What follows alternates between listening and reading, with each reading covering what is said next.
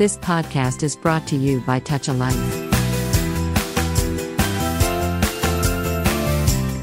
Touch a life TAL radio శ్రోతలందరికీ హృదయపూర్వక స్వాగతం. నేను వారాలానంద్. వారం వారం సాహితీ శ్రవంతి కార్యక్రమంలో భాగంగా మనం భారతదేశంలోని వివిధ భాషలకు సంబంధించి కౌల్ని రచయితల్ని కళాకారుల గురించి మాట్లాడుకుంటూ ఉన్నాం.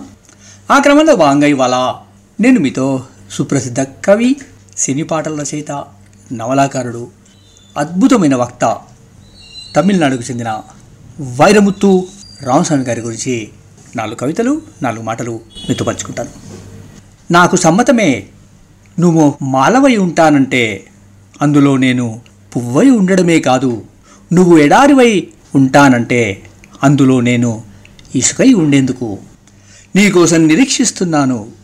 ప్రతి నిమిషము నాపై అగ్గిరవ్వ అనువనువు తాకగా నీకోసం నిరీక్షిస్తున్నాను నీకోసం నిరీక్షిస్తున్నాను. మీ వేదిక మీ నాలుక. ఏదైనా మాట్లాడండి. మీ వేదిక మీ నాలుక. ఏదైనా మాట్లాడండి. మీ పెన్ను మీ ముద్రణ. ఏదైనా రాయండి. ఒక సుఖ నరకం నీకోసం తీసుకొచ్చాను. ఒకే ఒక్క గులాబీ ఐదు నిమిషాలకు ఒక రేకు చొప్పున తుంచి తుంచి కింద పడేస్తున్నాను. ఒకటి రెండు మూడు. మంచివేళ ఆఖరి రేకు తుంచేందుకు చేతులు వనకగా దూరాన వర్ణ చుక్కలై నువ్వు రావడం కనిపించింది. లేకుంటే నా హృదయ గులాబీలోనూ తొడిమే మిగిలేది. మీ త్రాసు మీ తూనికరాళ్ళు ఏదైనా విమర్శించండి. మీ గోడలు మీ కాగితం ఏదైనా అంటించండి. మీ వాయిద్యం మీ కచేరీ ఏదైనా రాయండి. మీ వాయిద్యం మీ కచేరీ ఏదైనా రాయండి. ఏదైనా వాయించండి. మీకుంచే మీ వర్ణం? ఏదైనా గీయండి. కానీ రేపు కాలం విమర్శ మీ శవాలను సైతం తవ్వి తీసి ఉరివేస్తుంది. కానీ రేపు కాలం విమర్శ మీ శవాలను సైతం తవ్వి తీసి ఉరివేస్తుంది. అనేది మాత్రం జ్ఞాపకం ఉంచుకోండి. అనేది మాత్రం జ్ఞాపకం ఉంచుకోండి. అంటాడు వైరముత్తి తన కవితల్లో. ఇట్లా విలక్షణమైన వినూత్నమైన ఒక అద్భుతమైనటువంటి కవితా ధారతో సాగిన ఆయన కవితా ప్రపంచం. తమిళంలో విస్తృతంగా రాశాడు విశాలంగా రాశాడు కవిత్వం రాశాడు నవలలు రాశాడు. నేను ఇందాక చెప్పినట్టుగా సినీ గేయ రచయితగా తమిళనాడులో గొప్ప పేరున్న కవి లిరిసిస్ట్ వైరముత్తు గారు. వైరముత్తు పంతొమ్మిది వందల యాభై మూడులో జూలై పదమూడున తమిళనాడులోని మెట్టూర్ గ్రామంలో తేని జిల్లాకు సంబంధించినటువంటి మెట్టూరు గ్రామంలో జన్మించాడు. వాళ్ళ నాన్న రామస్వామి అమ్మ అంగమ్మల్.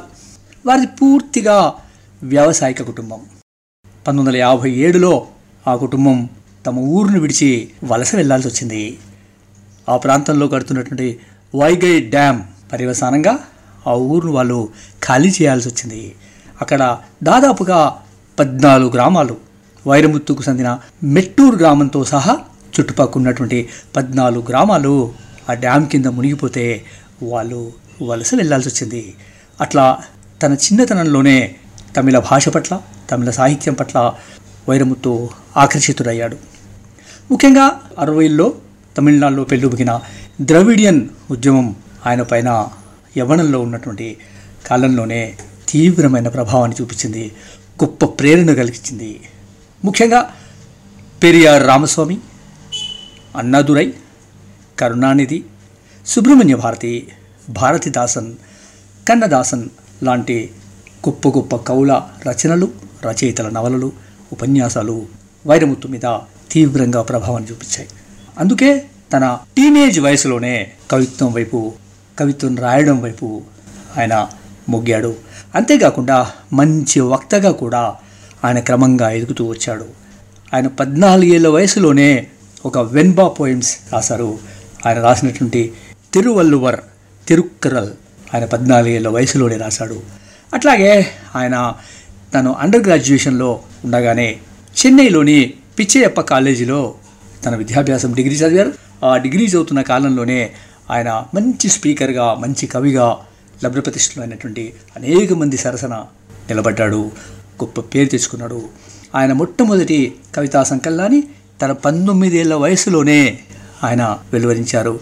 క్లౌడ్స్ ఎ డాన్ అని ఇంగ్లీష్లో చెప్పేటువంటి వైరాగై వైగరై మాగంగై అనేటువంటి కవితా సంకలనాన్ని ఆయన తన పంతొమ్మిదేళ్ళ వయసులోనే తీసుకొచ్చారు. ఆ పుస్తకాన్ని ఆ కవిత్వ సంకలనాన్ని ఉమెన్స్ క్రిస్టియన్ కాలేజీలో అధ్యయన గ్రంథంగా పెట్టారంటే కవిగా తను ప్రారంభించిన జీవితం ఎంత గొప్పగా ప్రారంభమైందో మనం ఆలోచించుకోవచ్చు. అట్లాగే తను ఆ తర్వాత రెండేళ్ళ మాస్టర్ డిగ్రీ ఆర్ట్స్లో కంప్లీట్ చేసినటువంటి ఆయన తమిళ సాహిత్యంలో పూర్తి చేశాడు. మద్రాస్ యూనివర్సిటీ నుంచి ఆయన విద్యాభ్యాసం ముగిసింది. విద్యాభ్యాసం తర్వాత తాను తమిళనాడు అఫీషియల్ లాంగ్వేజ్ కమిషన్లో తను డెబ్బైలో ట్రాన్స్లేటర్గా ఉద్యోగ జీవితాన్ని ప్రారంభించారు. అట్లా కంటిన్యూడ్ రైటింగ్ పోయిటరీ తన ఉద్యోగ రీత్యా పనిచేస్తూనే కవిత్వం రాయడం పుస్తకాలు తీసుకురావడం ఆయన కొనసాగిస్తూ వచ్చారు. పంతొమ్మిది వందల డెబ్బై తొమ్మిదిలో ఆయన రెండవ సంకలనం వచ్చింది. రివైజ్డ్ అండ్ రిరిటర్న్ ఆ కవితా సంకలనం పేరు. తిరుత్తి ఎజుత్తియా తిరుప్పగల్. ఇది ఆయన రెండవ పుస్తకం. అట్లా ఆయన కవిగా ఎదుగుతూ ఎదుగుతూ తన ఉద్యోగ జీవితాన్ని కొనసాగిస్తూ వచ్చారు. ఆయన తమిళ స్కాలర్ అయినటువంటి పొన్మణి ఆమెను పెళ్ళి చేసుకున్నారు. ఆమె మీనాక్షి కాలేజీలో ప్రొఫెసర్గా పనిచేశారు. వారికి ఇద్దరు కుమారులు మదన్ కార్కి అండ్ కబిలాన్. ఇద్దరు సాహిత్యంతో పాటు ఎదుగుతూ వచ్చారు. వాళ్ళు కవిత్వం రాస్తూ ఉన్నారు. వాళ్ళు డైలాగ్స్ రాస్తూ ఉన్నారు సినిమా పాటలకి. అట్లా ఆయన తన జీవితంలో మొత్తంగా కవిత్వంతోనూ పాటలతోనూ గడుపుతూ వచ్చారు. అట్లా సాగుతూ ఉండగానే ఒకరోజు ఆయన కవిత్వాన్ని చదివినటువంటి సుప్రసిద్ధ తమిళ దర్శకుడు భారతి రాజా నిజైగల్ అనే సినిమాకి పంతొమ్మిది వందల ఎనభైలో మొట్టమొదటిసారిగా వీరముత్తుని తన సినిమాకి పాటలు రాయడానికి అగ్రిమెంట్ చేసుకున్నాడు. అట్లా మొట్టమొదటి పాటను ఆయన Pon Maalai Pozhudhu which was composed by Ilaiyaraaja. Ilaiyaraaja garu compose చేయగా ఎస్పి బాలసుబ్రహ్మణ్యం పాడిన ఆ పాట చాలా సూపర్ హిట్గా మిగిలింది. అట్లా ఆ తర్వాత కాళీ లాంటి అనేక సినిమాల్లో ఆయన తన రచనలు పూర్తి చేశారు. అద్భుతమైనటువంటి పాటలు రాసిన చరిత్ర వీరముత్తు గారిది. ముఖ్యంగా ఇళయరాజా ఏఆర్ రెహమాన్ల సంగీత దర్శకత్వంలో ఆయన రాసిన పాటలు కేవలం తమిళనాడులోనే కాకుండా దక్షిణ భారతదేశంలో కూడా. ఎందుకంటే తమిళ సినిమాలు అనేక సినిమాలు తెలుగు కన్నడ మలయాళం లాంటి భాషల్లోకి అనువాదం చేయబడ్డాయి డబ్ చేయబడ్డాయి. అక్కడ కూడా విస్తృతమైనటువంటి ప్రచారం జరిగింది అద్భుతమైనటువంటి పేరు వచ్చింది అట్లా ముఖ్యంగా భారతి రాజా తర్వాత బాలచందర్ ఇలాంటి మహామహులైనటువంటి దర్శకులతో కలిసి పనిచేసినటువంటి వైరముత్తుకి సాహిత్యకారుడుగా ఎంత పేరుందో సాహిత్యకారుడితో పాటు సినిమాకు సంబంధించినటువంటి పేరు కూడా అంతే విస్తృతంగా ఉంది. ఆయన బెస్ట్ లిరిసిస్ట్గా నేషనల్ అవార్డు కూడా పొందారు. అట్లా మౌనరాగల్ లాంటి పాటలు మౌనరాగల్ లాంటి సినిమాలకి ఆయన చేసినటువంటి కృషి విస్తారమైంది విస్తృతమైంది.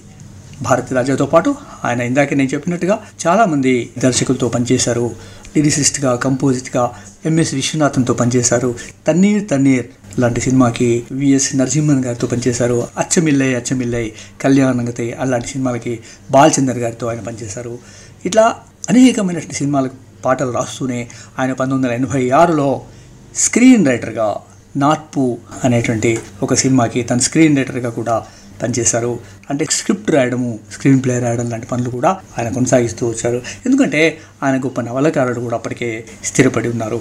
అట్లా అనేకమైనటువంటి సృజనాత్మకమైనటువంటి పాటలు రాసి తమిళనాడులో ఆయన ఒక గొప్ప లిరిసిస్ట్గా పేరు గడించారు. అట్లాగే ఆయన సాహిత్యానికి సంబంధించి మాట్లాడుకున్నప్పుడు ఇప్పటివరకు వైరముత్తు ముప్పై ఏడు పుస్తకాలు వెలువరించారు. దానిలో కవిత్వ సంకలనాలు ఉన్నాయి నవలలు ఉన్నాయి అవన్నీ అనేక భాషల్లోకి అంటే English Hindi Malayalam Telugu Kannada Russian Norwegian ఇలాంటి అనేక భాషల్లోకి ఆయన రచనలు అనువాదం గావించబడ్డాయి. ఆయన కేవలం తను రాయడమే కాకుండా అనేక మంది ఫారిన్ రైటర్స్ని తమిళంలోకి అనువాదం చేసి పరిచయం చేసినటువంటి ఘనత కూడా వైరముత్తుకే లభిస్తుంది వైరముత్తు మంచి స్పీకర్గా కూడా పేరు తెచ్చుకున్నారు. ఆయన గొప్ప ఉపన్యాసకుడుగా United States United Kingdom Russia Australia Japan Canada Hong Kong China Singapore Malaysia Thailand Arab Kuwait Oman Maldives Switzerland Sri Lanka ఇట్లా అనేక అనేక దేశాల్లో గొప్ప ఉపన్యాసకుడుగా తమిళ కాన్ఫరెన్సెస్లో పాల్గొన్నారు. తమిళ సాహిత్యం గురించి తమిళ పాటల గురించి తమిళ సినిమా గురించి ఆయన విస్తృతంగా మాట్లాడారు. గొప్ప వక్తగా ఆయనకు కేవలం తమిళనాడులో కాకుండా తమిళం తెలిసినటువంటి మొత్తం ప్రపంచవ్యాప్తంగా గొప్ప పేరుంది. అట్లాగే అటల్ బిహారీ వాజ్పేయి ప్రధానమంత్రిగా ఉన్నప్పుడు ఆయనకి కింగ్ ఆఫ్ పోయిట్రీ కవి సామ్రాట్గా బహుమతి ఇచ్చారు. అట్లాగే అబ్దుల్ కలాం ప్రెసిడెంట్గా ఉన్నప్పుడు ఆయనకి ఎపిక్ పోయెట్ కాపియా కవింగల్ అనేటువంటి బిరుదు కూడా ఇచ్చారు. అట్లాగే ఎంపరర్ ఆఫ్ పోయిట్స్ అని తమిళనాడులో ముఖ్యమంత్రి ఎం కరుణానిధి వైరముత్తుకి బిరుదు ప్రదానం చేశారు. ఇట్లా అనేక బిరుదులు అనేక అవార్డులు జాతీయ స్థాయిలో పొందినటువంటి వైరముత్తు తమిళనాడులో ఒక పేరెనికగా ఇందాకే చెప్తున్నట్టుగా పేరు కాదు అసలు ఆయన పేరు చెప్తేనే ఆయన సాహిత్యాన్ని గురించి మాట్లాడితేనే తమిళనాడులో ఒక ఉద్వేగభరితమైనటువంటి పరిస్థితి ఉంటుందన్నది ఎలాంటి అనుమానం లేదు. ఆయన ప్రధానమైనటువంటి రచనల గురించి నాలుగు మాటలు మాట్లాడుకుంటే the saga of dry lands అనే పుస్తకం కలిక్కట్టు ఇతిక్కసం అనేటువంటి అదొక కథ ఒక గ్రామస్తుల కథని ఆయన ఒక రెఫ్యూజీస్ అయినటువంటి ఒక వలసకు వచ్చినటువంటి గ్రామీణుల జీవితాల గురించి రాసినటువంటి అది చాలా చాలా గొప్ప రచనగా మిగిలిపోయింది. అట్లాగే ద ఎపిక్ ఆఫ్ కరువిచి అంటే అది ఒక విలేజ్ ఉమెన్ ఒక గ్రామీణ మహిళ జీవితానికి సంబంధించి ఎట్లా ఉంటుంది సమాజంలో అనే విషయాన్ని రాశారు. అట్లాగే ఆయన కవిత్వాన్ని విషయానికి వచ్చినప్పుడు పోయిటరీ అంతా కూడా ఒక మానవీయమైనటువంటి జీవితాన్ని గురించి ప్రకృతి గురించి అట్లాగే ఒక ఇన్క్రెడిబుల్ ట్రుత్ గురించి మాట్లాడుతూ వస్తారు. ఆయన earth is earth as long it is spin. అంటే భూమి గురించి నేల గురించి సముద్రం గురించి అసలు ఎన్ని విషయాలు ఆయన కవిత్వంలో మనకు స్పష్టంగా కనిపిస్తూ ఉంటాయి. అంతేకాకుండా వైరముత్తు ఎడ్యుకేషన్ ట్రస్ట్ పేరు మీద ఆయన సంస్థను ప్రారంభం చేసి ఎడ్యుకేషన్ కోసం ఆయన పిల్లలకి సేవ చేస్తూ ఉన్నారు. ఇండో సోవియట్ కల్చరల్ అసోసియేషన్లో కూడా ఆయన పనిచేశారు. అట్లా ఆయన మూన్ డ్రమ్ అనేటువంటి ఒక పుస్తకం అమ్మగా వచ్చినటువంటి పద పదకొండు లక్షలు కూడా ఆయన విడోస్కి అంటే అగ్రికల్చర్ విడోస్కి ఫ్యామిలీ అందరికీ దానంగా ఇచ్చారు. ఇట్లా వైరముత్తు అద్భుతమైనటువంటి కృషి చేసుకుంటూ చాలా చాలా రచనలు చేశారు చాలా చాలా పాటలు రాశారు. ఆయన రైటర్గా రాసినటువంటి ప్రధానమైనటువంటి రచనల గురించి నేను వాటి పేర్లు చెప్తాను. నాట్పు ఓడంగల్ తులసై వన్నా కనవుగై అన్రూపిత మజయై ఇవన్నీ తమిళంలో వచ్చినటువంటి అనేకమైనటువంటి రైటర్గా వచ్చిన పేర్లు అట్లాగే ఫిల్మ్ క్యారియర్లో సినిమాకు సంబంధించి మాట్లాడుకున్నప్పుడు ఆయన జాతీయ స్థాయిలో బెస్ట్ లిరిక్స్ అవార్డు తీసుకున్నటువంటి సందర్భాలు ఎనభై ఐదులో తొంభై రెండులో తొంభై నాలుగులో తొంభై తొమ్మిదిలో రెండు వేల రెండులో రెండు వేల పదిలో రెండు వేల పదహారులో అసలు ఎన్ని జాతీయ స్థాయి అవార్డు అందుకున్నారో నిజంగా చెప్పడానికి లేదు. అట్లాగే ఫిల్మ్ఫేర్ అవార్డులు తమిళనాడు రాష్ట్ర ఫిల్మ్ అవార్డులు సినిమా అవార్డులు విజయ్ అవార్డులు అసలు ఎన్ని సినిమాకు సంబంధించినటువంటి లిరిక్స్ సంబంధించినటువంటి అవార్డులో ఆయన పొందని అవార్డు లేదనే మనం చెప్పుకోవాలి. ఇక సివిలియన్ అవార్డ్స్ గురించి వచ్చినప్పుడు కేంద్ర ప్రభుత్వం ఇచ్చేటువంటి పద్మశ్రీని ఆయన రెండు వేల మూడులో అందుకున్నారు. పద్మభూషణ్ని రెండు వేల పద్నాలుగులో అందుకున్నారు. సాహిత్యానికి విద్యకు ఆయన చేసినటువంటి కృషికి ప్రతిఫలంగా కేంద్ర ప్రభుత్వం ఆయా సంవత్సరాల్లో ఆయనకి పద్మశ్రీ పద్మభూషణ్ బిడుదలను ప్రదానం చేసింది. ఇక సాహిత్య అవార్డులకు సంబంధించి వచ్చినప్పుడు పంతొమ్మిది వందల తొంభై తొమ్మిదిలో అదితనార్ లిటరీ అవార్డు రెండు వేల మూడులో సాహిత్య అకాడమీ అవార్డు రెండు వేల తొమ్మిదిలో సాధనా సమ్మాన్ రెండు వేల పదమూడులో ఇలిక్కియా సింతనాయ్ అవార్డు రెండు వేల పదమూడులో Tan Sri K R Somasundaram literary foundation award రెండు వేల పద్దెనిమిదిలో Federation of Indian Chamber of Commerce and Industry వాళ్ళ అవార్డు. ఇట్లా అనేక అనేక అవార్డులు తమిళనాడు రాష్ట్ర ప్రభుత్వం ఇచ్చేటువంటి అవార్డులు కూడా ఆయన తొంభైలోనే కలయమణి అవార్డు తీసుకున్నారు. తొంభైలోనే పావిందర్ అవార్డు కూడా తీసుకున్నారు. దాంతోపాటు ఆయనకి Tamil Nadu open university Madurai Kamaraj university Bharathiar university O N V literary award ఇట్లా అనేకమైనటువంటి సంస్థలు హానరీ డాక్టరేట్లు ఇచ్చాయి గౌరవ డాక్టరేట్ ప్రదానం చేశాయి. ఇట్లా లెక్కలేనని పుస్తకాలు అనేక అనేక సృజనాత్మకమైన రంగాల్లో పనిచేసినటువంటి ఆయన. ఇవాళకి ఒక మాస్టర్ పోయిట్గా ఒక మాస్టర్ రైటర్గా మన ముందు నిలబడ్డారు. ఆయన సాహిత్యము ఆయన కవిత్వము ఆయన పాటలు నిజంగా ఒక విలక్షణమైనటువంటి ఒక వినూత్నమైనటువంటి భావనల్ని మనకు అందిస్తూ ఉంటాయి. ఇప్పుడు నేను ఆయన రాసినటువంటి కొన్ని కవితలకు వివిధ అనువాదకులు చేసినటువంటి కొన్ని కవితల్ని మీకు వినిపిస్తాను. ఆయన రాసినటువంటి కవితల నుంచి శబ్దాన్ని జయించిరా శీర్షిక పేరు శబ్దాన్ని జయించిరా. యుగ యుగాల నిశ్శబ్దం ప్రోధి చేసుకున్న తపోవనం యుగ యుగాల నిశ్శబ్దం ప్రోధి చేసుకున్న తపోవనం దిగంతాలకు వ్యాపించిన పచ్చదనం అడవి గొడుగు చీల్చుకుని అవన్నీ తాకాలని రవికిరణాలు పరితపిస్తాయి. శీలవతి హృదయాన్ని తాకలేని కాముకునిలా. ఊరంతా తిరిగి వచ్చి అలసి సొలసిన గాలి అచటి కొమ్మలెక్కి ఆకులపై నిద్రిస్తుంది. ఊరంతా తిరిగి వచ్చి అలసి సొలసిన గాలి అచటి కొమ్మలెక్కి ఆకులపై నిద్రిస్తుంది. వర్షపు చినుకులో మంచు ముత్యాలో వెదురాకుల కొసలు రాలుస్తూనే ఉంటాయక్కడ. భూమధ్యంలో ప్రాణం నిలిపి తపోమగ్నులై అక్కడొక మహర్షి. మునిపుంగవా ఈ దాసుని తమ శిష్యునిగా స్వీకరిస్తారా? మీ పాదుకల చింత నాకింత చోటుందా? జంట సూర్యుల వలె ప్రకాశిస్తూ తెరుచుకున్నాయి మునినేత్రాలు జంట సూర్యుని వలె ప్రకాశిస్తూ తెరుచుకున్నాయి మునినేత్రాలు ఎవరు నీవు? సన్యసించవచ్చిన రాజును నేను. తెరలు తెరలుగా ముసిరిన కనకముపై అనుకాంక్షను కాంతపైని కాముకతను అవనిపైన ఆవేక్షను జ్ఞాన ఖడ్గంతో ఛేదించి అబద్ధాన్ని తన ప్రపంచానికి అప్పగించే పరమార్థాన్ని వెతుక్కుంటూ బయలుదేరి వచ్చాను. మునివర్యా కనికరించండి. కళ్ళతో మనసు లోతుల్ని శోధించిన మునివర్యులు ప్రశాంతంగా ప్రశ్నించారు. నాయనా వచ్చిన దారిలో నువ్వు ఏ ఏ శబ్దాలను విన్నావు? నాయనా వచ్చిన దారిలో నువ్వు ఏ ఏ శబ్దాలను విన్నావు?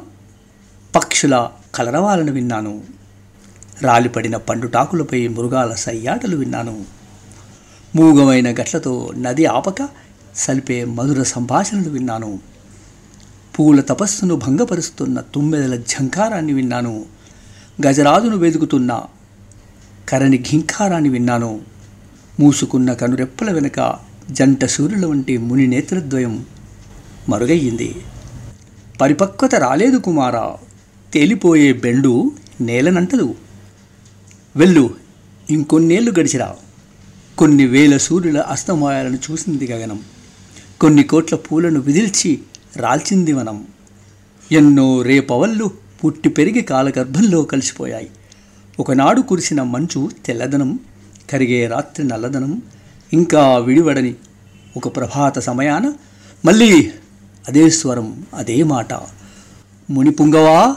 ఈ దాసుని తమ శిష్యునిగా స్వీకరిస్తారా తెరిచిన ముని కళ్ళలో మళ్ళీ జంట సూర్యుల ప్రకాశం. ఇప్పుడు చెప్పు ఏ ఏ శబ్దాలను వచ్చిన దారి వెంట ఉన్నావు నెల వెంక పొదలుకునే అలిగిడి విన్నాను.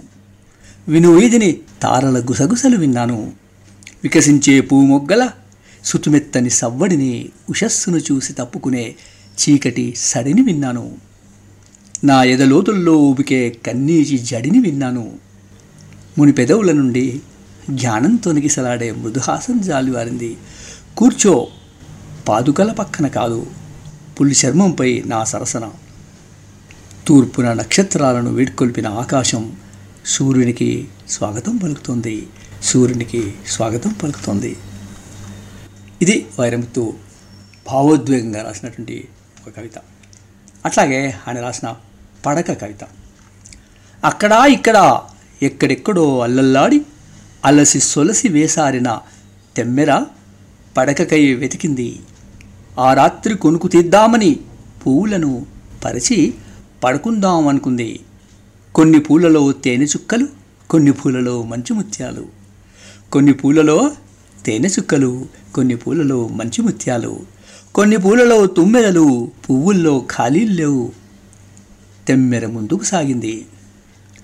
ఉద్యానవనంలో వెలుగు తొడవని చిమ్మ చీకట్లో నిద్రపోదామనుకుంది. ఉద్యానవనంలో వెలుగు తొడవని చిమ్మ చీకట్లో నిద్రపోదామనుకుంది. అక్కడ ఏకాంతంగా ప్రేమికులు తెమ్మెర దూరి వెళ్ళేందుకు వారి బిగి కౌగిట సందు లేదు. ఆశ్చర్యపోయి ఓసారి తిరిగి చూసి వెనుతిరిగింది తెమ్మెర. తెమ్మెరకు చదువచ్చు. అక్షరాలు కూడబలుక్కుని పోలీస్ స్టేషన్ అని చదివింది. తెమ్మెరకు చదువచ్చు.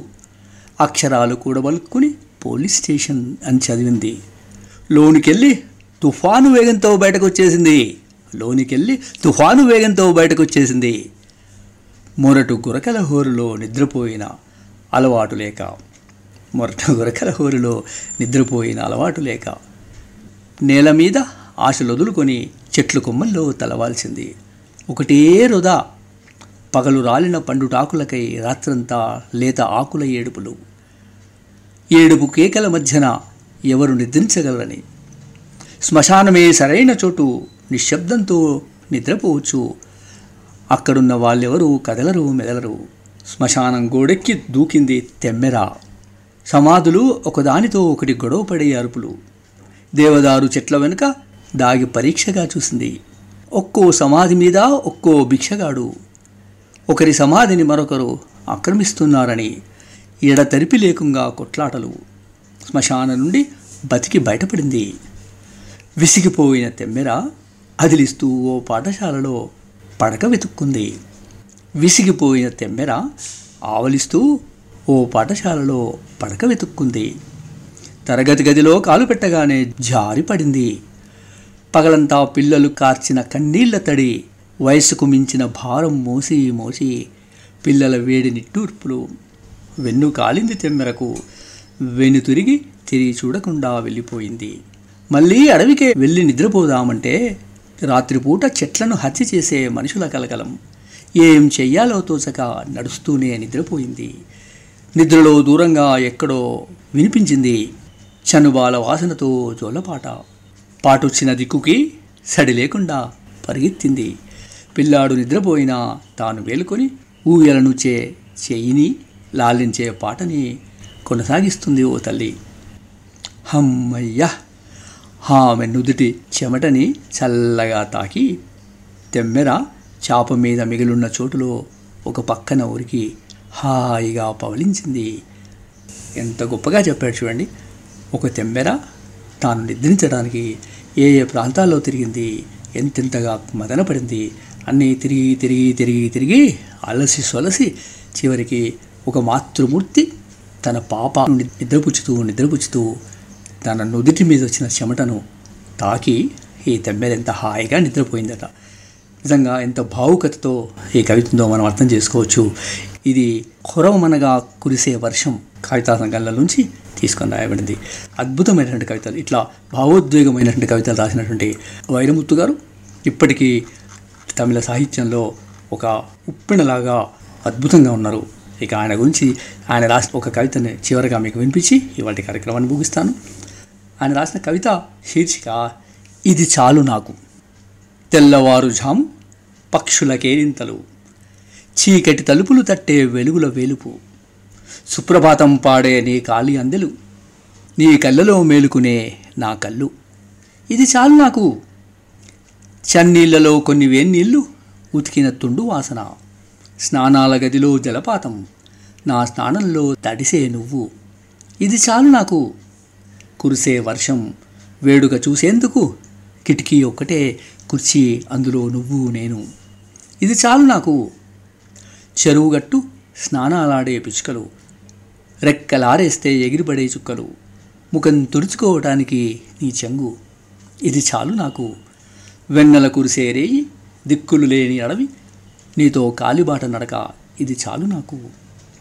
మానులు వణికే మార్గశిరం రక్తం గడ్డకట్టిపోయే చలి. వేడి కోరుకునే దేహం ఒకే దుప్పటిలో నీతో పంచుకునే వెచ్చదనం. ఇది చాలు నాకు.